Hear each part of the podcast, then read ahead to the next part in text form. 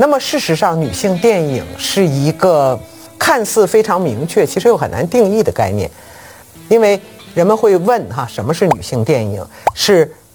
以女性为主角的电影吗？是关于女性主题的电影吗？是必须具有女性的自觉的性别意识的电影吗？是必须以女性主义为准绳为指导的电影吗？同时会还会出现的一个问题就是，为什么女性电影是一个特殊的概念？为什么性别与电影是一个值得被讨论和经常被提出的议题？欢迎收听活字电波，我是小雪。这期节目呢，我们爱看电影的编辑部的小杨和戴锦华大师电影课的策划编辑卢主来到了录音间。两位跟大家打一个招呼吧。大家好，我是小杨，之前参加过这期节目，是大家的老朋友啦。大家好，我是卢主，我又来了。我之前刚刚录制完我们的胡同那一期的节目。对，就是上一期呃，卢主聊完胡同，就不少人就心生了想搬进胡同的这种想法。一位考虑住胡同的这个听友呢，就进了活字电波浪的这个听友群。然后他进群的第一句话就特别有趣，说：请问这里是出品戴锦华老师的电影课的活字文化的播客群吗？我当时回应是定语很多，但完全没有错哈、啊。然后我们私下里其实也会嘀咕嘛，就是戴老师这门课叫性别与凝视嘛，是不是观众就会以女性居多？当然就很巧，今天这位呃男性听友直接送上门来，我们就把他请到了这个节目当中，一起来聊聊观影经验里体验到性别差异的那个瞬间，或者是说有了性别意识之后，呃，我们如何看待电影的一些个人经历和思考吧。嗯，欢迎周鹏。嗯，各位好，我是周鹏，我是戴锦华老师的一名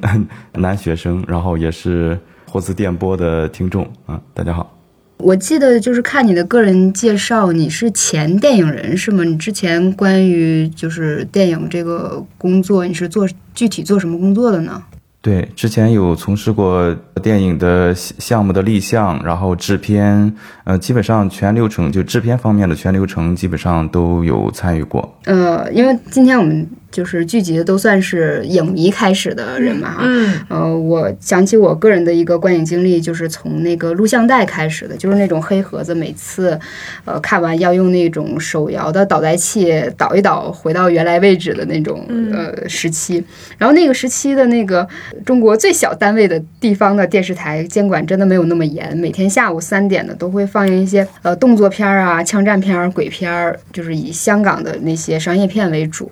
我当时呃看这些影片，就是呃有两个比较清晰的那个性别的形象吧啊，一种就是像黄飞鸿系列当中十三姨那种丽人的形象啊，特别美、嗯、然后一种就是非常清晰的那种女鬼的形象，当时也会感觉就是真的只有那种呃女性的冤魂的形象才才叫瘆人，才叫恐怖片。然后男鬼的话一般就是除了僵尸剩下就是开心鬼嘛。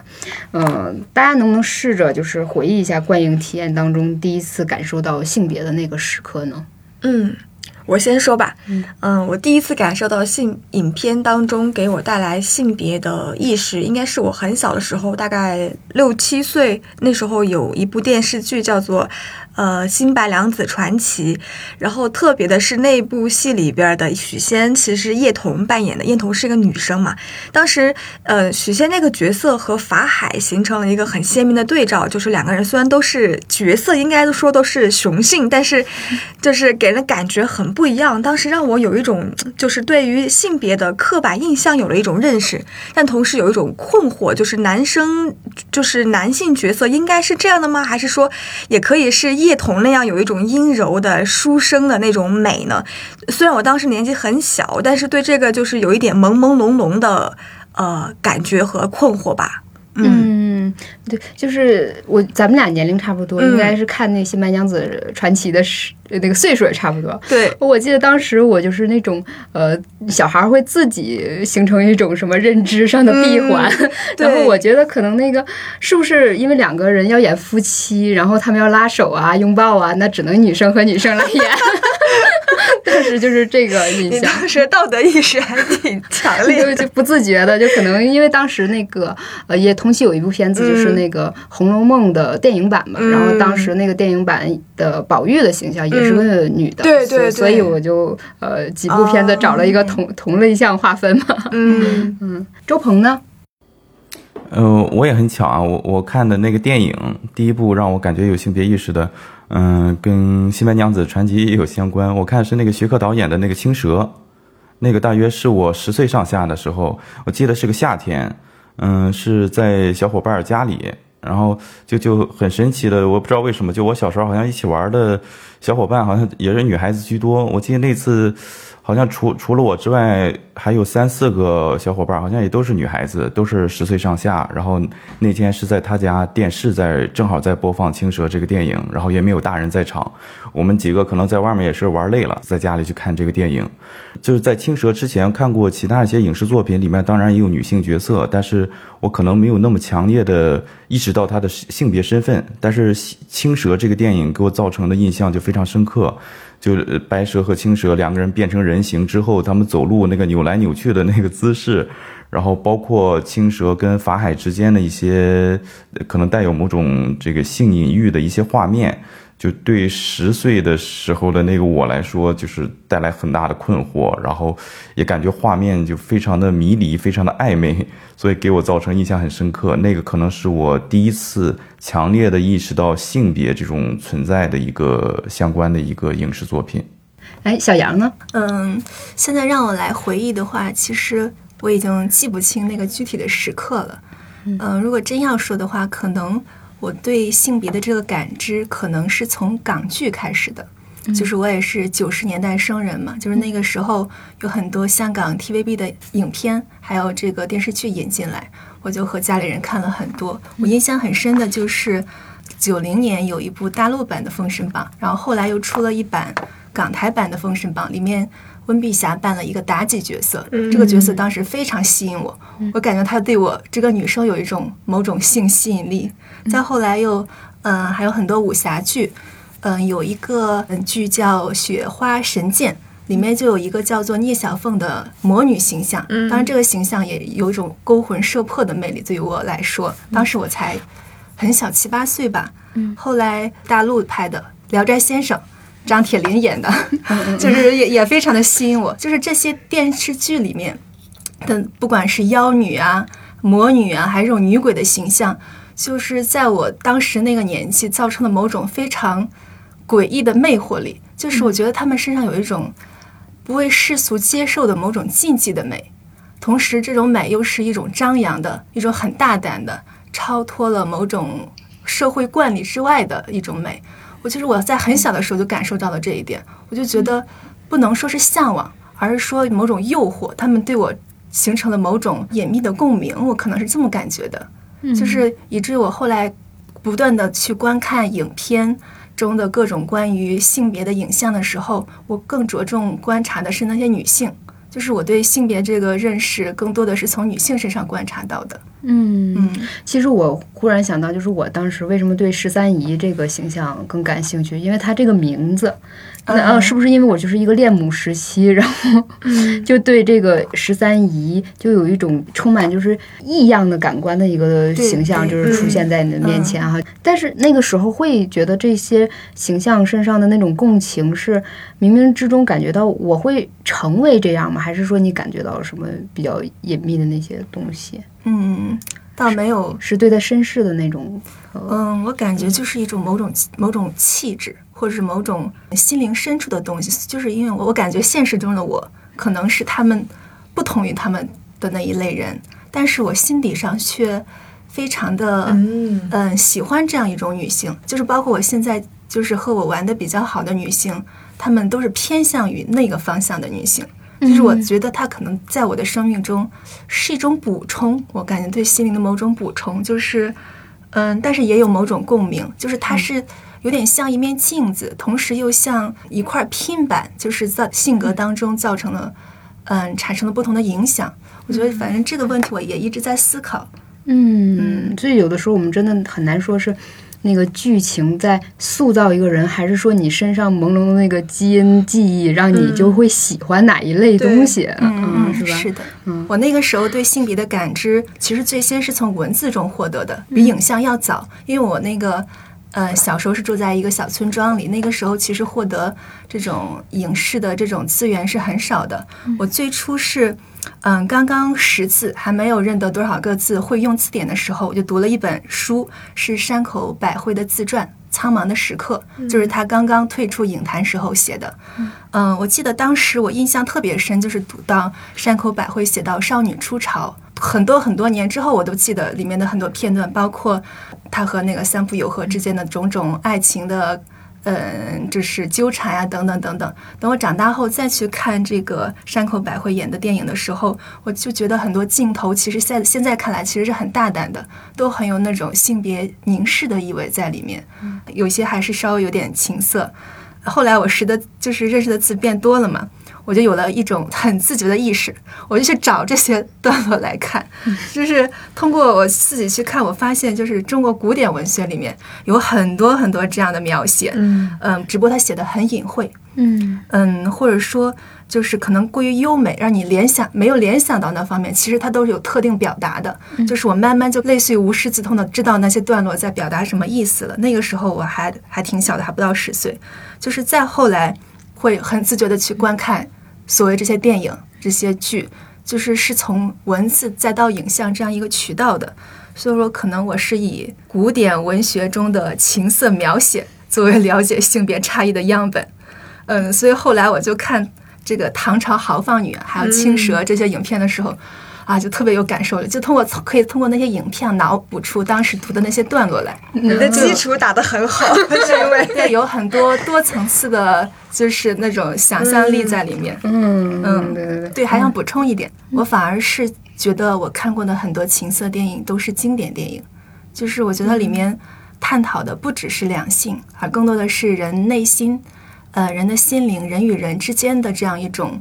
拉锯，就是它其实是可以作为一种社会题材的影片来看的，就比如说《女性隐者》嗯、《大开眼界》、嗯、呃，《洛丽塔》、《失乐园》，还有《离岸的色戒》。我觉得这些片子就是可能是因为有了这样一个色情的标签，所以大家会带着猎奇的心态去看，但其实不不只是这样子。呃，我因为我八九年的嘛，我应该算是就是好莱坞电影喂养大的一代，就是看了好多什么奥斯卡金像电影啊五十部那种压缩影片。当中就有很多，比如说当时的女神莎朗斯通，你们知道吗？嗯嗯、还有什么梅格瑞恩，嗯、然后还有茱莉亚罗伯茨、嗯、那些电影当中，比如《偷窥》啊，然后还有《本能》，还有这次戴尔奖的那个《风月俏佳人》，里面都有蛮多男女的那种呃亲密的镜头。当时就其实是当做就是情色的那种片段，自己偷偷的看，然后放，我还以为捂着脸。爸妈不在家的时候，从 D V D 当中拿出来，反复的看那一段。然后，但那个时候没有任何反思性，就纯粹是让我养成了一种其实不太好的基础，就是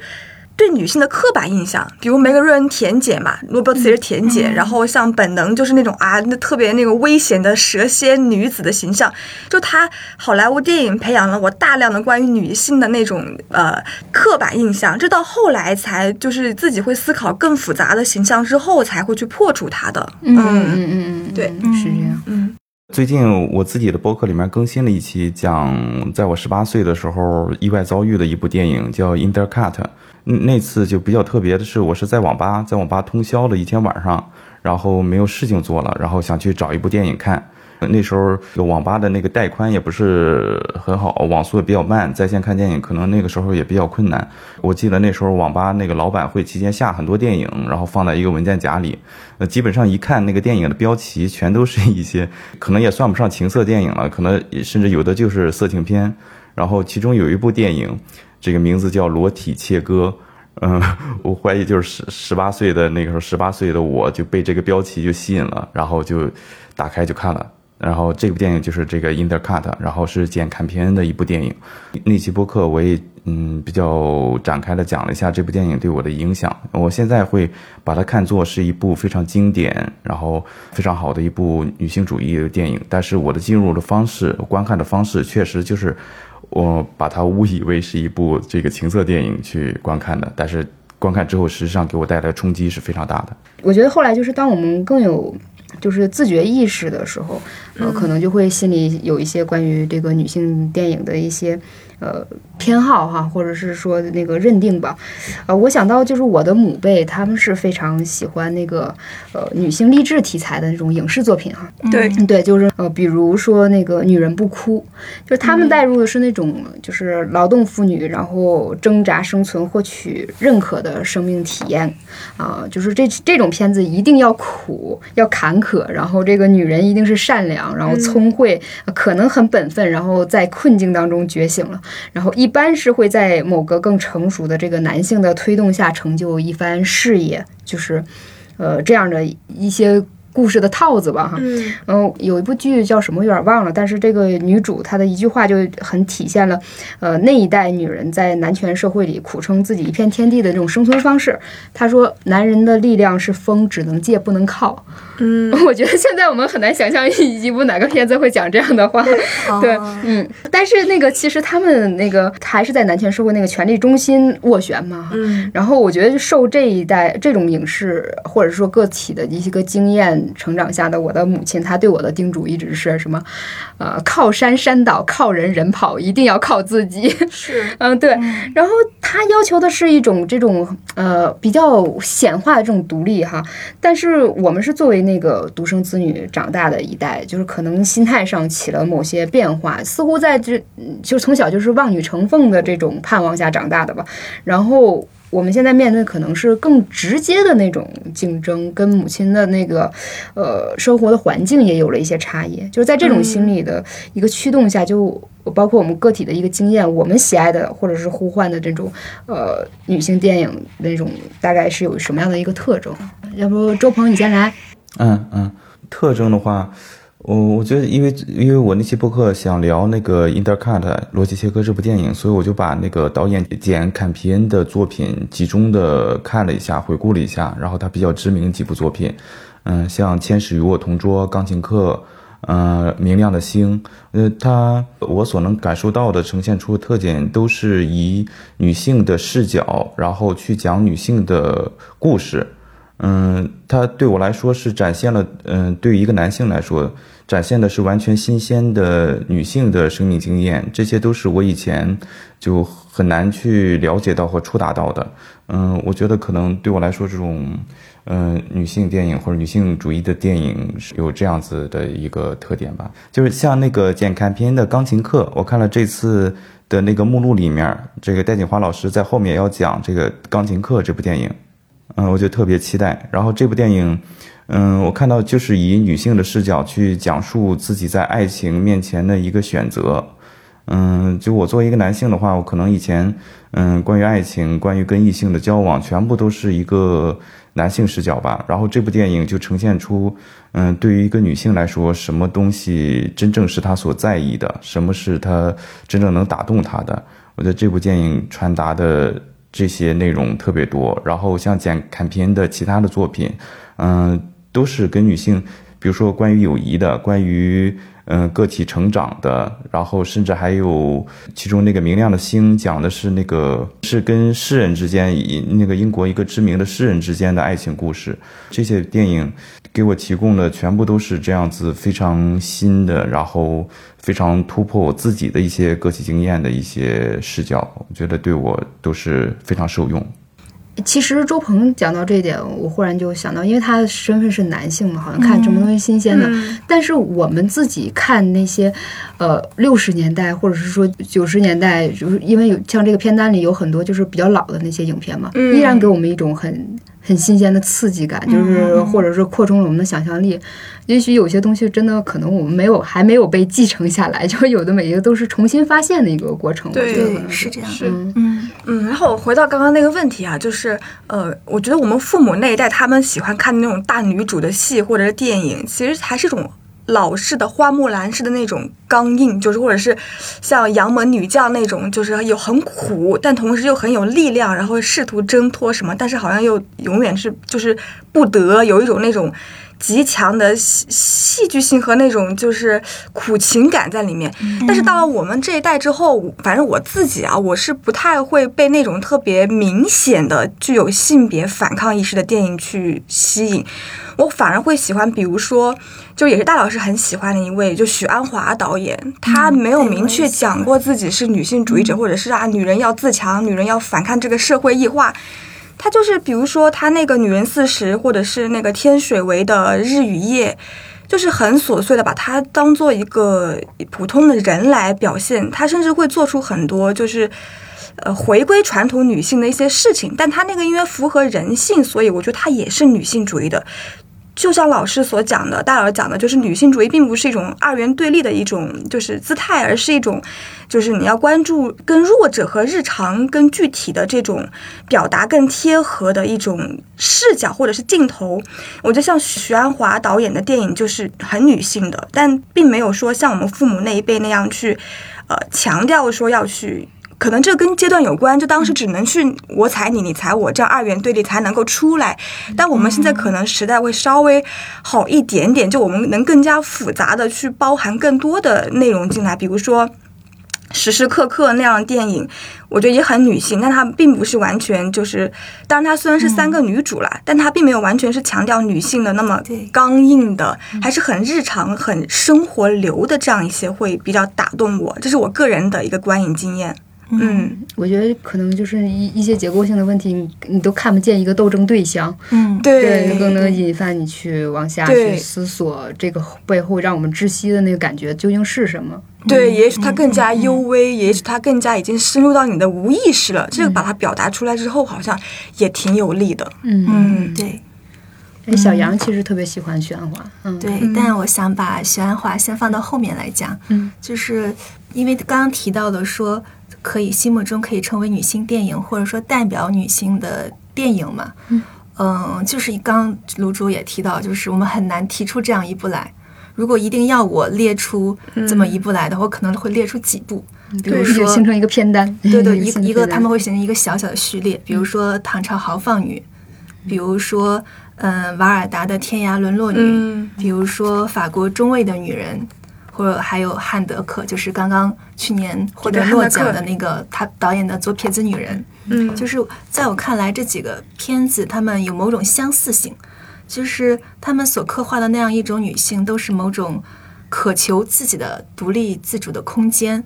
呃，而且脱离了社会某种既定的角色，被世俗目光呃侧目的那样一种女性角色。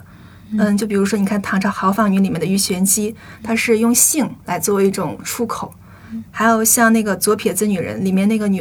女子叫做玛丽安，她觉得她的丈夫总有一天会抛弃她，所以她决定她先抛弃她的丈夫，所以她就带着孩子去去了巴黎的一个地方独自生活。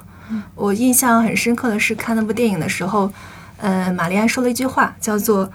呃，难道您没有注意到吗？给自己创造空间的人才有空间。他就对这样一个空间的概念非常的有这样非常强烈的意识，就像那个时时刻刻里面那个，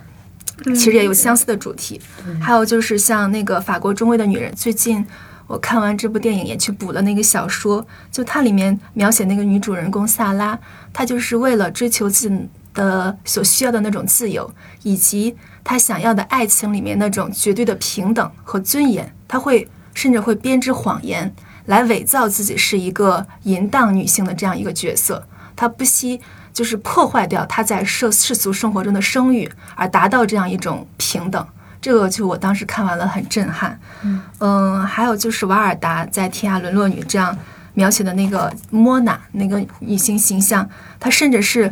比前面的人都更进一步，她把她所有的身份都剥离了，嗯、她既不要做家庭女性，她也不要去有一项工作，也不需要稳定的什么生活，她就完全在流浪之中，在一种完全的孤独之中，最后就是流浪而死了。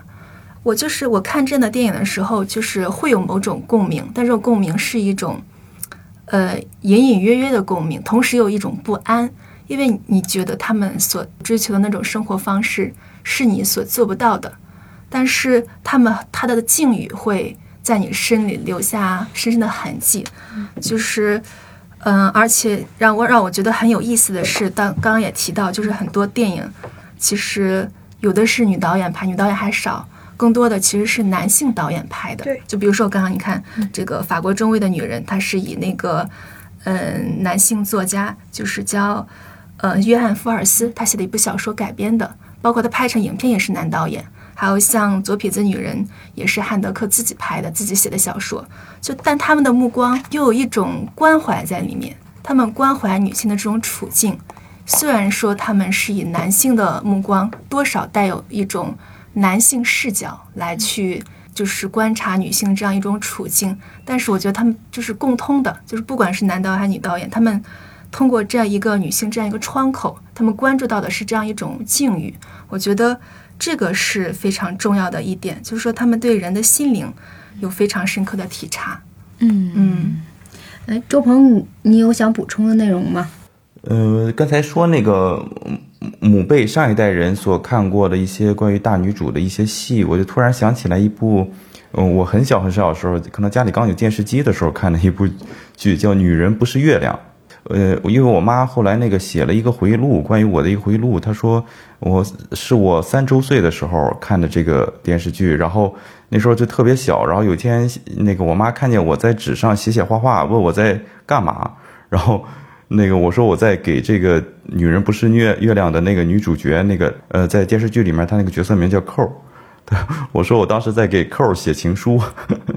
然后对，因为当时也不会写字儿，所以我就说扣就是圈，圈就是圆儿，我就在纸上画了一堆一堆形状一堆圈，我说你从电视下来吧，什么给我当媳妇吧，什么之类的。好像他召唤到了你。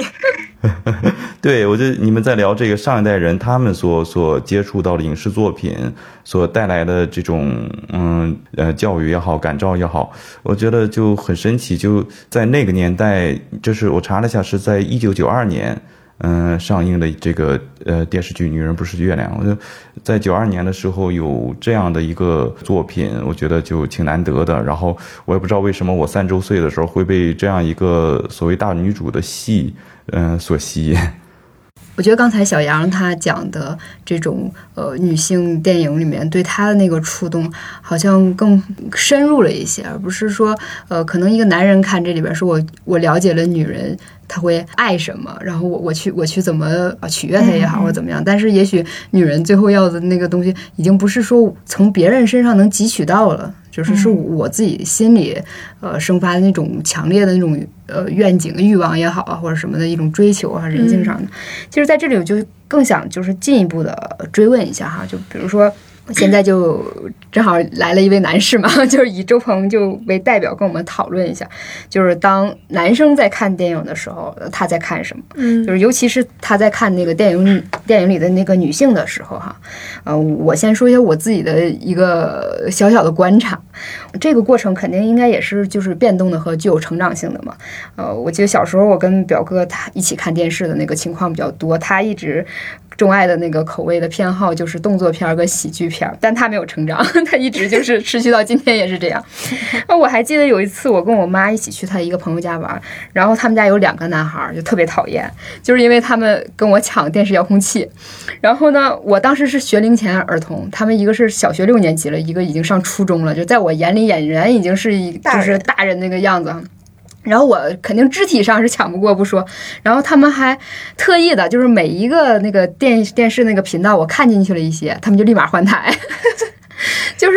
哦，我而且我就记得那个两个哥俩他俩的那个墙上贴着那个迈克尔乔丹的那个海报，海报嗯，对他们，然后他们还跟我说说有一个电影叫《沉默的羔羊》，你肯定不敢看，哦、说因为那个是会扒人皮做衣服的。然后这个真的这个巨大的阴影就让我很多年之后就始终对那个《沉默的羔羊》不太感兴趣啊，直到就是说看到戴老师这个电影课这个片单里有我，我才就真的去第一次观看这个。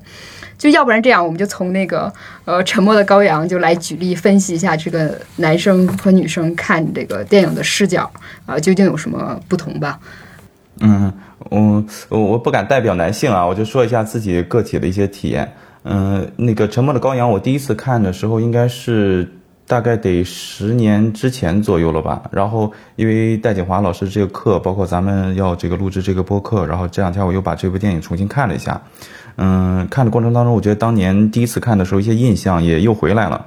嗯，我觉得这部电影当时我看的时候，可能对于心理分析啊这些，嗯，也不是太懂。看的时候就是是有点看不太懂的，不太理解它这个剧情的发展是怎么回事。嗯，然后这次再看的时候，我就能够感受到这个呃霍普金斯所扮演的这个汉尼拔和那个里面的这个女警探呃史达林跟他之间的这个这个互动的关系，就特别像那个戴锦华老师所说的，有点像父与女之间的嗯、呃、这样的一个关系。然后最后这个这个女警探史达林这个破获了那个抓到了这个凶手，然后实际上是不是依靠汉尼拔的直接的提供线索、直接的帮助，而是靠着这个史达林他自己的个体的成长去最终去实现的这一步。嗯，我觉得像这些，嗯，像电影当中这种有这种有女性角色的，如果她只是作为一个陪衬、作为一个功能性的角色的话，我觉得就很难吸引到我。这种无趣可能是对我来说，可能是一种一种剧作上的一种缺憾。但是像这个《沉默的羔羊》里面，这个能够明显的看到这个呃史达林在里面的一个一个非常明显的人物弧光的一个成长，我觉得这种能够呈现出女性力量的这种电影，我会觉得他这个人物更饱满，然后这样的角色也是更吸引我的。但是即使是这样，即使是这样，我我可能不知道是我男性身份的原因，还是我其他方面一些个人的原因，就即使是这样，我在两次观影的过程当中，我也觉得自己其实是很难带入女警探史达林这个角色的，我可能更容易带入的反而是汉尼拔的那个角色。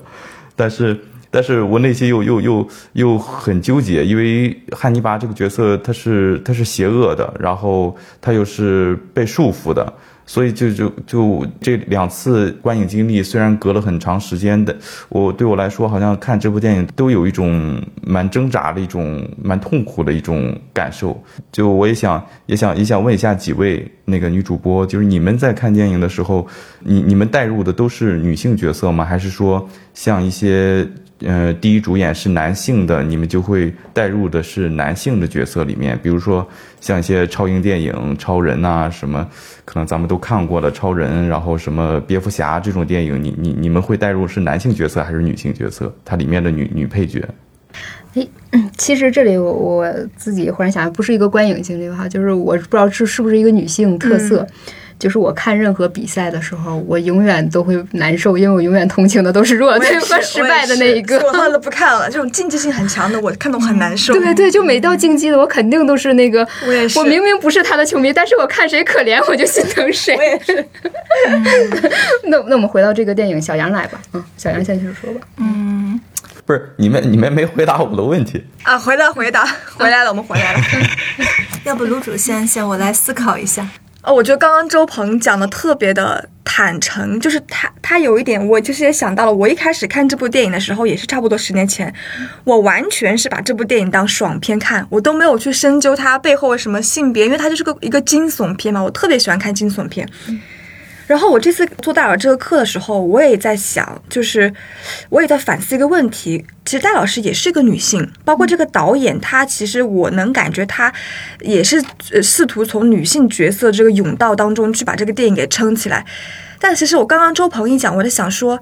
如果重新换一个角度去就是分析这部电影，讲汉尼拔这个人，我觉得可能就是另外一种，就是对这个电影的一一种解释和路径。但这个东西你刚刚说能不能超出自己的性别、身体和这个意识去看，我觉得挺难的。就比如说我是女生，就算我看一部就是男性的电影，比如说《铁皮鼓》，讲的是那个小男孩嘛，一直长不大。嗯，他虽然是个男性的角色，他的很多行为还是让我觉得我很难代入，我甚至老是以女性的那个心理去进入他那个小小的身体，跟他一起成长，我很难做到你刚刚说超脱于性别去去看待一个角色，哪怕他是一个男性角色，这个确实还还挺难的。嗯嗯嗯，我可以追问一下吗？就比如说那个超人，超人这个电影里面那个你你们带入的是超人这个角色，就是看完电影之后更想成为像超人这样的人，还是你们带入的是他女朋友路易斯的那个角色，就是他那个做记者的那个女同事也是他女朋友，你们带入的是其中哪一个角色？我觉得这时候我有点像一个吃瓜群众，因为这个很不太公平的是，他们俩的戏份其实没有达到一个均衡。超，我当然想成为超人，但是因为他太他在那个里面的那个戏份和重量太强了，他女生那个女朋友其实反而不是，你能很明显的感觉他没有太大的价值还是什么，所以他更像一个功能性的一个配角。对对对对对，没有那样欲望了。嗯、但是其实说实话。我要是说看那个漫威的其呃，这是 D C 啊，这么说。但是我要是看漫威的一些英雄的话，嗯，呃，我有的我有的会把他想成我的男朋友，对，就是因为就会在他们其中选一选哪一个可以当男朋友更合适嘛。就比如说那个，就是那个《复仇者联盟三》，就是最后看结局的时候，让上的时候，那个我都记得。他们刚开始那个战争就变得那个很焦灼，就会打不赢的状态，然后忽然美队出现了，然后我感觉全电影院都有一种啊获得了安全感的那种气息。当我入戏的时候，我激动了，我把它当成一个保护者的形象，就呃那个很就没有没有办法避免啊。嗯，聊到这儿啊，我我我就那个回想了一下，我就切换了一下，就是以女性为主角的超英电影，就非常离奇的，比如说那个还是 D C 的那个神奇女侠。就我看神奇女侠的时候，我实际上我是没法带入神奇女侠的视角的，我带入是她那个早死的那个那个男朋友的那个视角里面，然后可能是以她男朋友那个视角去去看，把这个神奇女侠的那个那个他们的生活的那个那个天堂岛的那个环境当成一种异域文化去去观看。所以我觉得咱们聊，如果聊两性对看电影对不同的性别角色是怎么认知的，我我觉得好像就我是无我就很难去突破这种性别的这种束缚。我觉得还是我可能还是更容易跟男性角色去共情，哪怕说像神奇女侠里面这个男性角色是一个可能功能性的配角，我觉得我也是在跟这个功能性的配角在共情。嗯嗯，其实我这里就是刚才我就想追问一下，就是你带入汉尼拔的角色，你会是对女、嗯、女主有一种怜惜的情绪吗？还是什么样？嗯、还是最开始他对他有一种欲望型的那个想象的时候，你你那种状态是什么样的状态？嗯、我我是渴望他快速的成长，渴望他突破破除掉自己童年的时候那些巨大的阴影。我是这样的一个想法，因为我在自己的家庭生活里，嗯、呃，我我我有外外甥女，然后是我自己看着一点点长大的。我觉得我我那种感情可能，嗯、呃，就更像舅舅看外甥女的那那种感觉。看看，嗯，男人是多么的自大，还是精神之父是吧？还想做精神之父？是的，是的，是的，这也也是被父权社会所规训的，要要要努力去破除。我觉得这也不怪周鹏，我觉得跟导演有关。嗯，就是我可以说一下，就是我也是因为戴老师的课才看，才第一次观看《沉默的羔羊》，嗯、因为我在十多年前读过《沉默的羔羊》这部小说，我当时是看完了之后，就是浑身就是脊背发凉、出冷汗那种状态，所以我一直没有敢看这部电影，我以为这部电影会是非常恐怖，嗯、但是我看完了之后，反而觉得和小说是完全不同的。就是我当时我读小说的时候，我带入的视角其实是水牛比尔和他被他杀害的那些女性们那种境遇当中，我其实当时我的主要的关注力不在汉尼拔和斯大林身上，嗯嗯，就是我是带入了那样一种处境当中，所以我当时看的是浑身发麻，而且那在小说里面剥人皮的那些细节都写得非常的呃细，对，细腻触目惊心，我就一直都记着。然后这次我去看那个电影的时候，我反而就是没有很关注水牛比尔，我的注意力都在史达林和这个汉尼拔之间的博弈身上。就是我很理解周鹏提到他，就是他没有带入史达林，他的关注点都是在汉尼拔身上。我我其实我一开始也是这样子的，因为我感觉导演一开始他的主要透视的镜头，他是以汉尼拔的那个目光来去看史达林的，就史达林他是属于一直处于被观被观看那种状态，而不是说透过史达林的目光去看汉尼拔。因为是导演他选择这样一种倾向，嗯、我们被主动的引导到了汉尼拔的身上，又因为就霍普金斯他演的实在太好了，所以我们整个的就是心理的代入都在霍普金斯身上。而且就是戴老师讲这课的时候，很有一点我觉得很有意思。他说这个，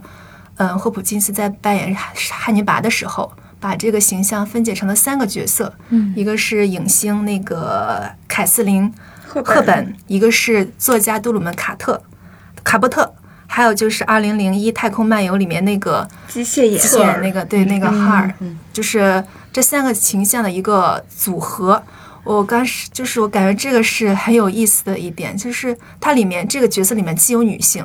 也有男性，也有一个所谓的这种一种中性的机器的人工智能的形象，它其实很综合的。所以我觉得被带入汉尼拔其实完全是情有就是情理之中。嗯，但是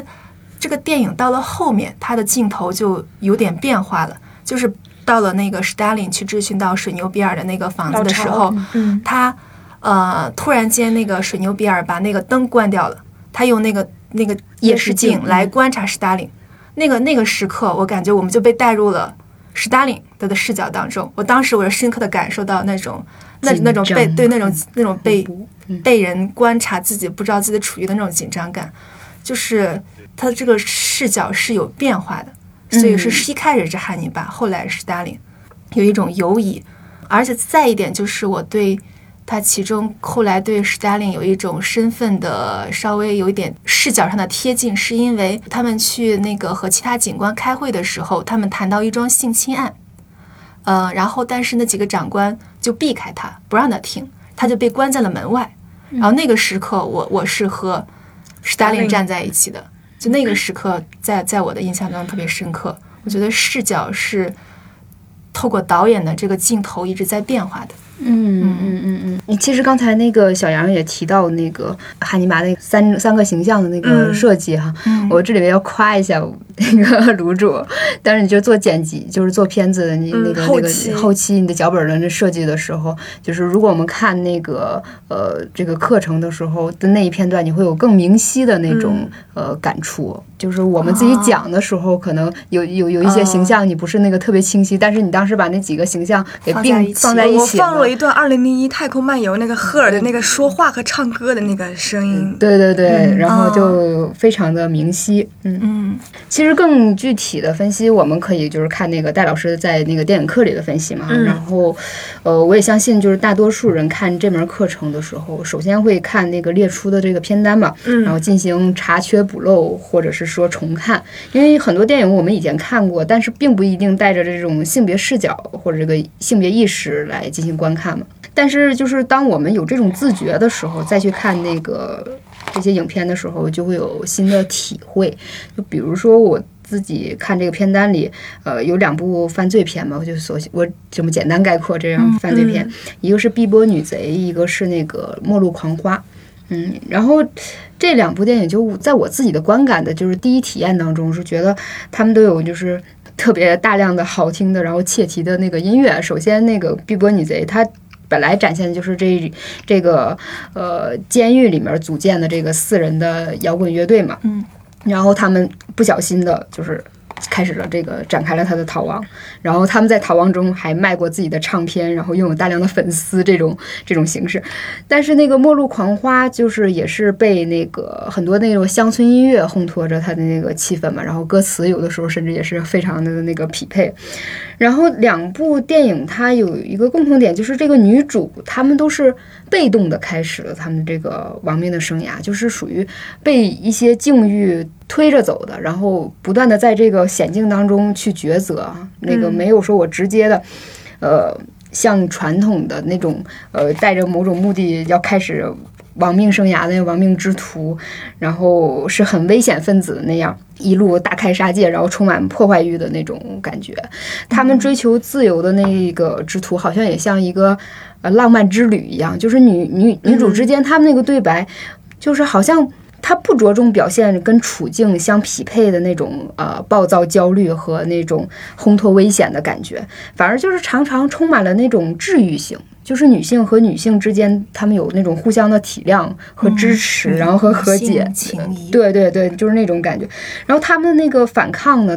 当然是非常决绝的，但是也显得就是特别的清零，嗯，然后有很炙热的那种生命的活力，就哪怕结局都是死亡，但是都是那种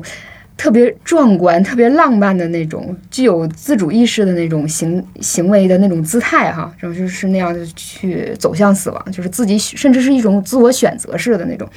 就是这两部电影，呃，它正好一部是男导演拍的，呃，是那个《末路狂花》是男导演，然后、嗯。一部是女导演拍的，我真的就是特别期待，就是戴老师对这两部影片就进一步的那个解析。其实我在这里稍稍的小剧透一下，就是我看了那个戴老师的那个音频的转稿，然后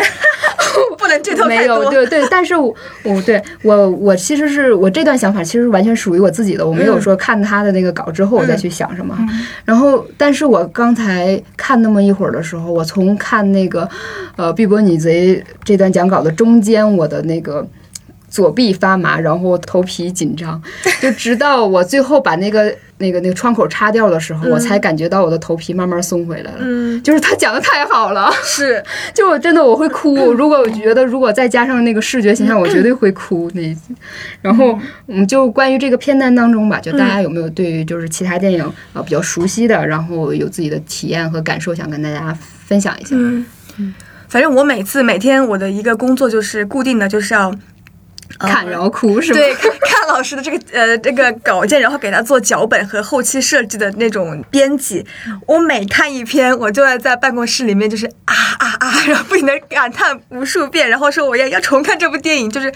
一篇讲稿我就我可以看好几遍，然后就是叹为观止。然后整个。整个课程我觉得就是这些二十部电影，虽然影片不多，但是你完全能从这些影片当中，整个它像一个就带你进入了一个女性意识在电影世界当中的一趟，就是也不能说觉醒吧，就是一个变化的旅程。嗯、从最开始它就是选取的真的是不同的地域、不同的国家、不同的就是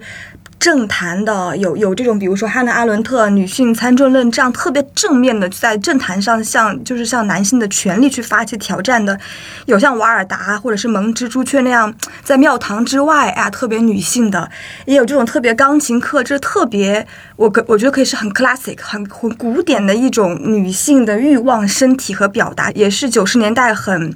呃，很流行的一种就是类型，包括还有他很新的，我觉得大老师真的是很紧跟潮流，他选了一个就是博德小姐、嗯、这个导演叫那个格雷格格韦格，也是我特别喜欢的一个导演，他是一个好莱坞的算是电影工业当中一个新的宠儿，就他已经是奥斯奥斯卡几次提名了，他有一部另外一部电影叫做 Frances Ha， 就他、嗯、呃在这个里面戴老师有讲到一个点叫做就是呢喃河，从那个海报能看到它是一个英文单词叫 Marble Core， 这个理论就是说它是二零零零年就是兴起的一种独立电影运动，就是呃。特别是我们这一代人就是兴起之后，我们拍电影的时候会采用很多就是即兴的或者是自然主义的那种表演风格去表表现一些二三十岁的年轻人他们在工作啊人际关系当中的这种呢喃，或者是那种呃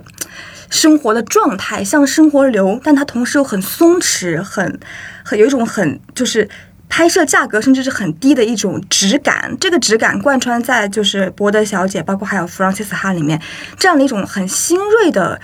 呃，可以叫做是我们这一代人新成长的女性烦恼，也被戴老师收到这个影单当中了。她真的特别的敏锐，她可以说是一个跨越了，就无论是阅片量还是她对于这个女性多元的触感的每一个棱面都能够很好的捕捉，然后放到这个课里面。对，这让我觉得让我一语去概括这个课很难，然后对我只能大概讲讲到我的感受。 嗯, 嗯是这样嗯嗯嗯嗯嗯其实我也会想到就是说那个呃戴老师之前就说就对对短视频和那个节选电影对你有抨击哈、啊、对就那个戴老师几分钟看电影，对戴老师就是每一个讲解都长达四十分钟左右，对嗯、呃、就真的是特别过瘾的一个感觉。是的嗯嗯，我是因为自己那个想聊一下 Intercut 这部电影，所以集中的看了一下导演兼坎皮恩最知名的几部作品。然后聊完那期播客之后，我就非常惊喜的看到那个在戴锦华老师的这个大师课里面，嗯、呃，在目录里面有一期要聊简坎皮恩他最知名的一部电影，那个钢琴课也是金棕榈的获获奖电影。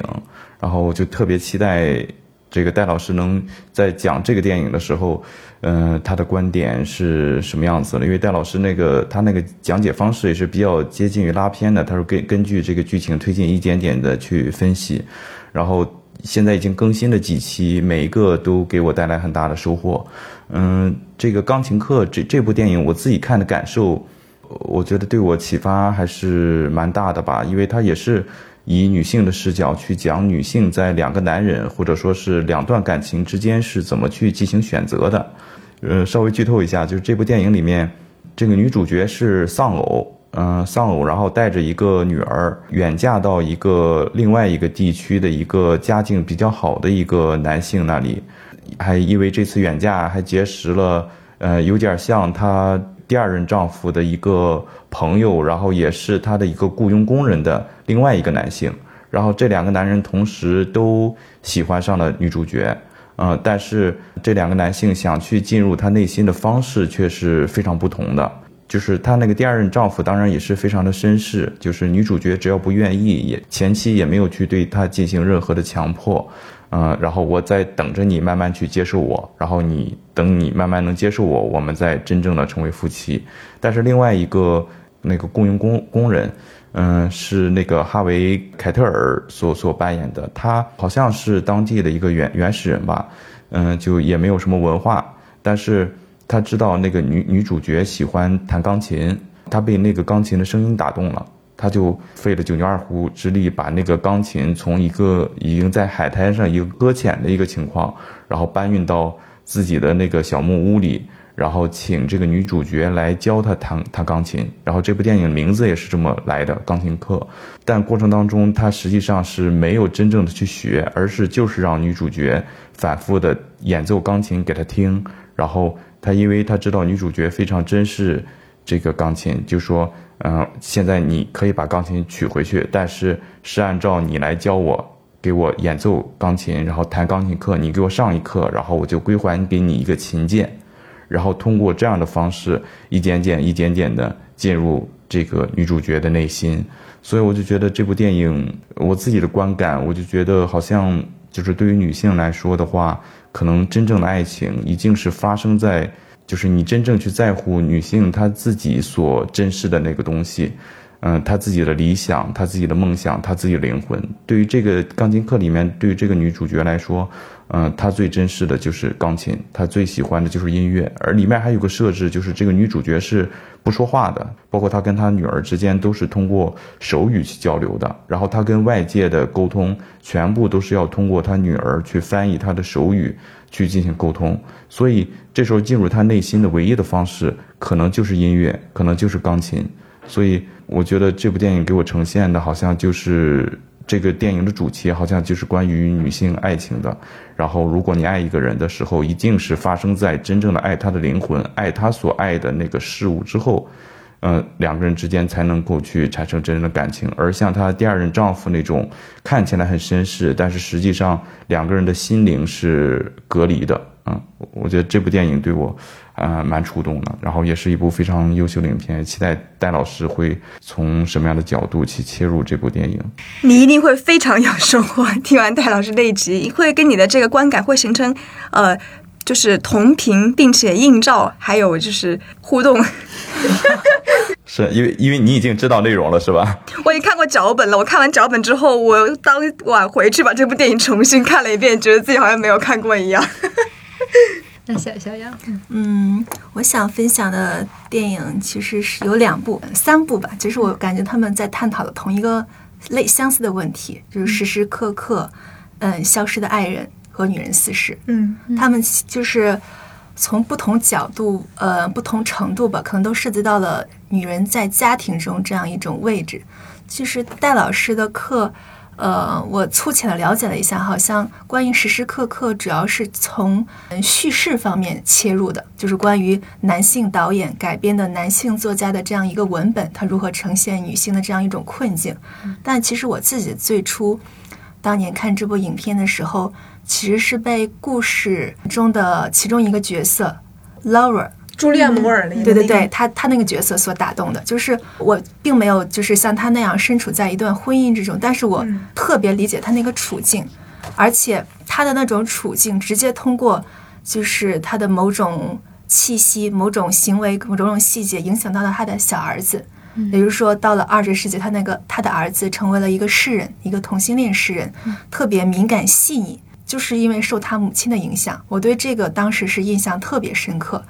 就是 Laura 她处于一个家庭之中，她是很经常会渴望性的想要出走，想要脱离这种困境，但是她其实是稍微有一点嗯，没有考虑到后果，就是给他的儿子造成了很大的伤害。 嗯, 嗯，然后我就想到了就是种种一系列的出走的这样一种形象，有的人是非一种非常智慧的聪明的方式出走的，有的人是没有出走，但是也是以某种方式在家庭里形成的某种和解。我就自己练了，就是回顾自己看的电影，列了一个小小的片单，我就发现大概是有两种情况吧。一种就是女性自发的在自己的处境当中产生了某种觉醒，就比如说消失的爱人，然后她们有的就选择了反抗，比如说像革命之路里面，她可能就是造成了一种一桩悲剧。嗯嗯，也有可能是她们走出了家庭，然后赢得了自己独立的生活，就像杨德昌的海他的处女作《海滩的一天》是那个张艾嘉扮演的，她直接就去走出家庭，终于在这桩有点类似于消失的爱人，她的丈夫也是消失了，但是她从这种消失中不是像嗯大卫芬奇里面那样子造成一种惊悚的效果，她而是她造成了某种暧昧的一种状态。她她通过这样一种她丈夫不知道是消失是死亡还是失踪的这样一种境遇，她意识到婚姻的某种无法走出去的一种困境，她从而自己开始寻找自己的一种生活。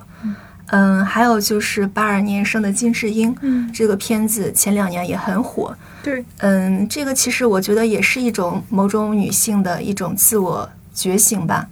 虽然她最终没有出走，但是她通过书写这样一个渠道，其实是达成了某种逃逸状态。嗯，这是一个序列。再一个序列就是一种隐忍的女性角色，她可能和我们刚刚最一开始探讨的好多父母一辈的人喜欢看的那种电影相关，嗯，就是塑造一种坚强的隐忍的可以支撑起整个家庭来的这样一种女性形象。现在也有这样的表达，就去年还是前年台湾的一部片子叫《孤味》，就这个片子我在观影的时候和我的朋友们产生了不同的观影感受。很多人他们不喜欢，嗯，就是觉得太过于陈旧，因为描写的主要是女性的隐忍扛起了一大个家庭，而没有就是对自身的一种境遇有某种突破。但是我看的时候我其实是非常复杂的，我其实是挺佩服他们那样一种那样一种在那样的境遇下仍仍然坚持的那样一种状态，就是我是一种感动的，但同时我也期待他们能做出一些别的来。还有一个和这个比较相似的片子是，也是一个台湾导演拍的，叫《我这样过了一生》。嗯嗯，张译拍的，他的这个片子其实也有点类似，也是讲了一个女人在家庭当中，呃，慢慢悠悠的就吃了很多苦，到了人生的中年，她的女儿完全和她不一样，她就觉得她母亲应该，嗯，逃离这个家庭，不应该这样忍辱负重一生，但她觉得都已经走到现在了，没有必要再出走了。所以说他还是回归了家庭。还有一个比较有意思的是徐安华的姨妈的后现代生活，就是我看那个片子的时候我回想起了我最初看的一个片子叫《立春》。《立春》里面就是顾长卫的电影，它里面塑造了一个叫做王彩玲的角色，是蒋雯丽扮演的。她其实也是一种呃，一个女性，她其实没有特别的囿于家庭之中，而是出外去寻求自己的兴趣和爱好。但是她这样一种一直漂泊、一直单身的状态，会为世俗所不解，怎么说呢？会遭到各种白眼吧。嗯，所以说，可能她到了晚年，就是《姨妈的后现代生活》里面斯琴高娃扮演的这样一种状态，嗯，她的处境就有一点点悲哀、悲惨。所以说，许鞍华在这部电影里面安排了很多浪漫式的情节、诗化的情节，但最后斯琴高娃扮演那个角色，她还是不得不回归了家庭之中。就是最后的场景，我当时我记得看哭了，就是她咽着一口咽着馒头，一口咽着咸菜，就这样坐在街边，看得特别心酸。嗯、呃，这是两个序列吧。然后我其实通过这两这两个我觉得不同的呈现的方向，我特别想讲的一个就是《女人四十》这部电影，就是这部影片也是戴老师特别喜欢的。嗯、呃，我看这部影片的时候，我最初的观感是把它归入我刚刚列的第二类里面了，就是这是可能萧芳芳扮演的一个女性角色是一个隐忍的女性角色，她最终回到了家庭之中。但是我后来再看第二遍的时候，我有了不同的感受，我会觉得，嗯，许鞍华呈现这个角色的方式是不同的，她并不说是表现一种女性的坚韧。一种女性在家庭之中这样忍辱负重的一种角色，而是说关注的更是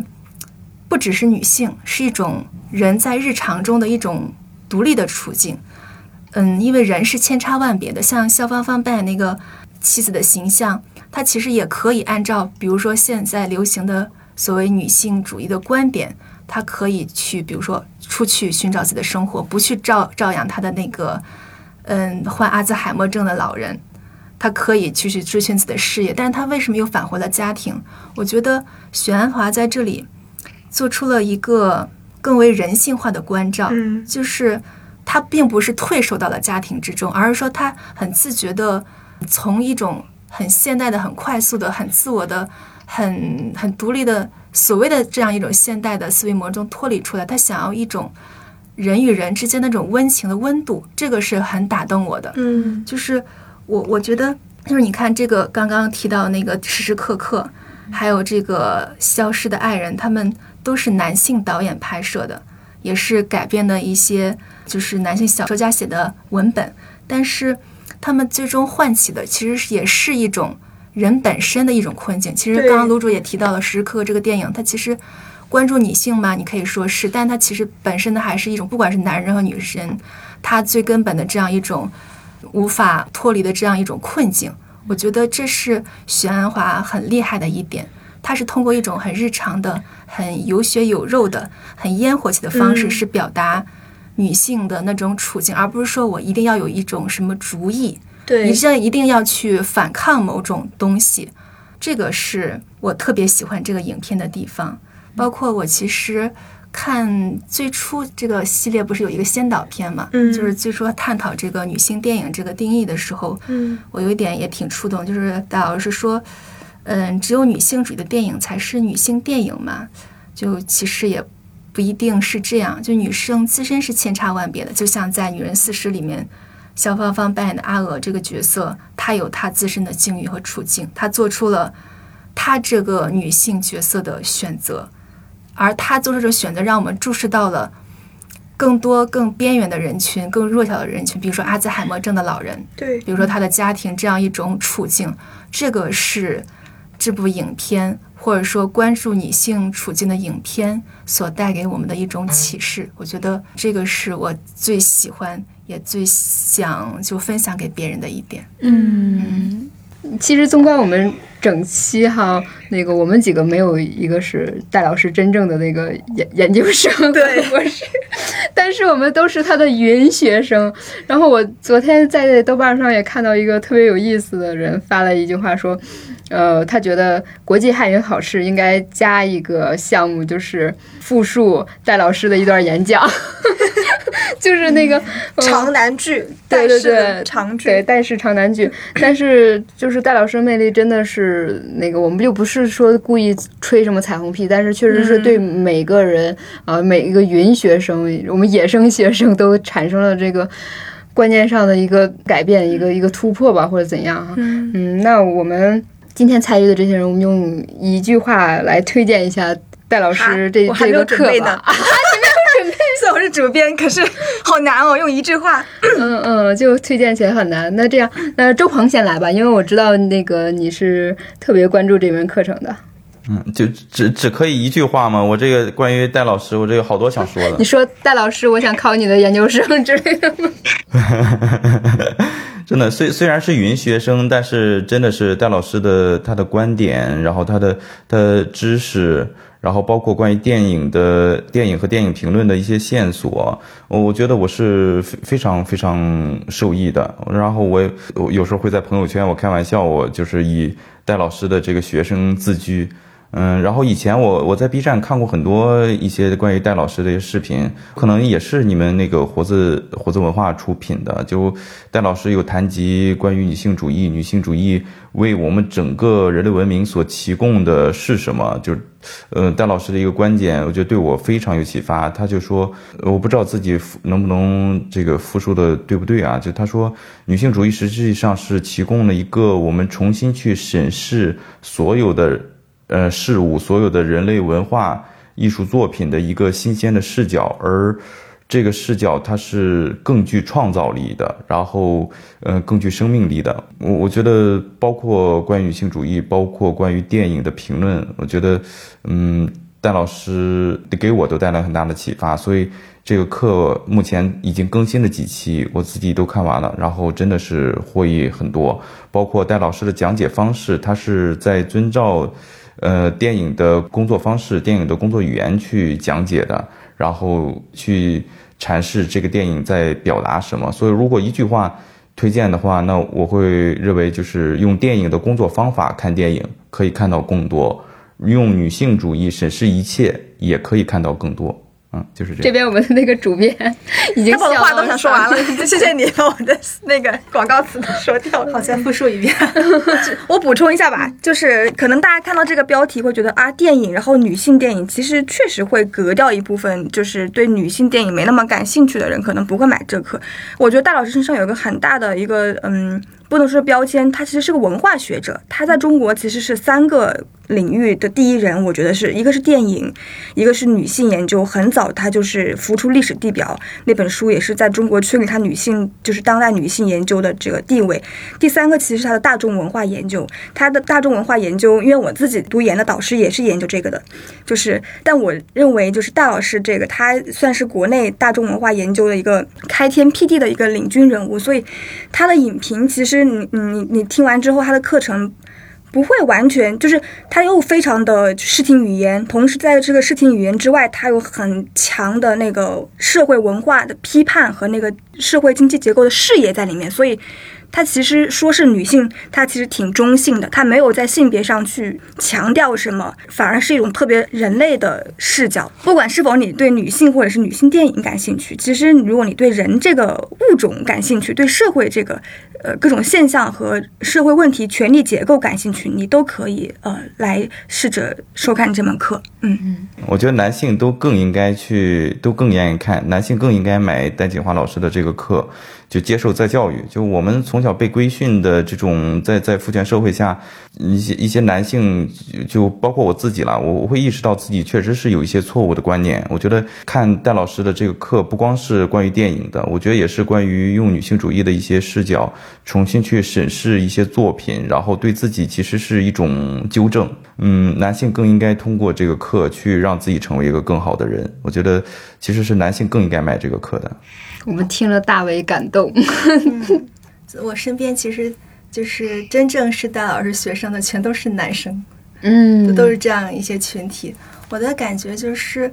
嗯、呃，我每次听戴老师的课，会不断的反观自己曾经看过的影片，就像这次通过这些片单，我又回去翻我看过的电影们，重新来看，我就会有一些不同的感受在里面。然后这样的一种感受让我就是对性别与凝视这个话题就有了其他的感触，就是我我感觉如果我用一句话来概括的话是这样的一句话，就是说重要的问题不是性别而是人。嗯嗯，就是说在这些影片里面，包括我们刚刚其实很多很多就是共通的地方都谈到了这一点，就这些关于女性的处境或者女性形象，它其实折射的是整个人，地球上的人，它这样一种这样一种矛盾的一种、嗯、无法释然的一种处于重重的纠结当中的一种状态。它不只是女人的，也是男人的。嗯，就是女人需要去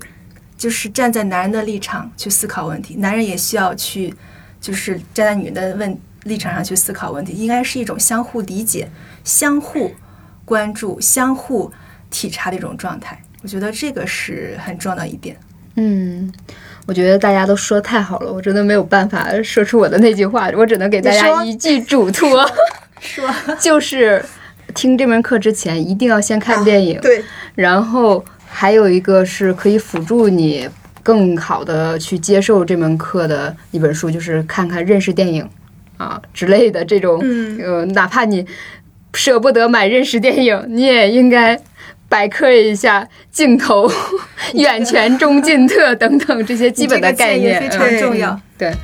好，那我们这期节目就差不多聊到这里啊，然后也非常感谢两位和周鹏的参加，我谢谢三位，嗯，谢谢、啊、谢谢，那我们之后再见啦，拜拜拜拜拜拜。